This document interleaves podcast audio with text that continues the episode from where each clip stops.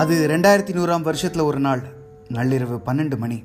யோன் அவள் ஏற்கனவே திட்டம் போட்டிருந்த மாதிரி அவளோட படுக்கையிலேருந்து எந்திரிச்சு அவங்க வீட்டில் எல்லாரும் தூங்கிட்டாங்க அப்படிங்கிறத உறுதி பண்ணதுக்கப்புறம் அவங்க வீட்டுக்கு வெளியே வந்து அங்கே நிறுத்தி வைக்கப்பட்டிருந்த அவளோட ஏர்கிராஃப்டில் ஏறி என்ஜினை ஸ்டார்ட் பண்ணான் அந்த என்ஜின் ஸ்டார்ட் ஆகும்போது அவளுக்கு இருந்த அந்த பிரம்மாண்டமான ஆசை ஏற்கனவே வேரூனிருச்சு அப்படின்னு தான் சொல்லணும்.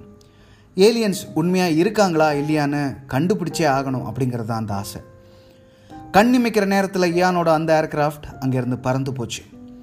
ஈயான் பல லைட் இயர் ஸ்பீடில் ட்ராவல் பண்ணி பல கேலாக்சிஸை தாண்டி ஒரு கேலாக்சியோட ஒரு கிரகத்தில் அவளோட ஏர்கிராஃப்டை தரையிறக்கினான் ரொம்ப அமைதியாக அவளோட ஏர்கிராஃப்ட்லேருந்து வெளியே வந்து பார்த்தா ஈயான் அவளுக்கு ஒரே ஆச்சரியம்.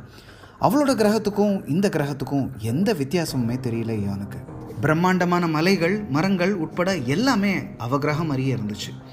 ஒரு சத்தத்தை தவிர. அது இதுவரைக்கும் இயான் கேட்காத சத்தம். நல்லா ஒத்து கவனிச்சா அது ஒரு சத்தம் இல்லை அப்படிங்கிறத புரிஞ்சுக்கிட்டான். அது என்ன சத்தம் அப்படின்னு தெரிஞ்சுக்கிற ஆர்வத்தோட அந்த சத்தம் வந்த திசையை நோக்கி நடந்தா இயான் இயான் கண்ணுக்கு அந்த சத்தம் எழுப்பின ரெண்டு உருவமும் தெரிஞ்சிச்சு. ஒரு மரத்துக்கு பின்னாடி ஒளிஞ்சு நின்று அந்த உருவங்களை பார்த்த இயான் அதிர்ந்து போனான். ஆமாம் அது ஏலியன்ஸ் தான். அவள் தாத்தா ஏலியன்ஸ் எவ்வளோ பவர்ஃபுல் அவங்க அவங்களோட எதிரிகளை எப்படியெல்லாம் கொல்லுவாங்க அப்படின்னு சின்ன வயசில் அவளுக்கு சொன்ன கதைகள் எல்லாம் அவள் கண்ணு முன்னாடி வந்து நின்றுச்சு நிரம்பின பதட்டத்தோடையும் உயிர் பயத்தோடையும் அடுத்த கணமே அங்கேருந்து அவள் ஏர்கிராஃப்டில் கிளம்பி போயிட்டா ஐயான் மறுநாள் காலையில் பென்டகனோட ஏலியன் டாஸ்க் ஃபோர்ஸ் ஒரு நியூஸ் பப்ளிஷ் பண்ணாங்க.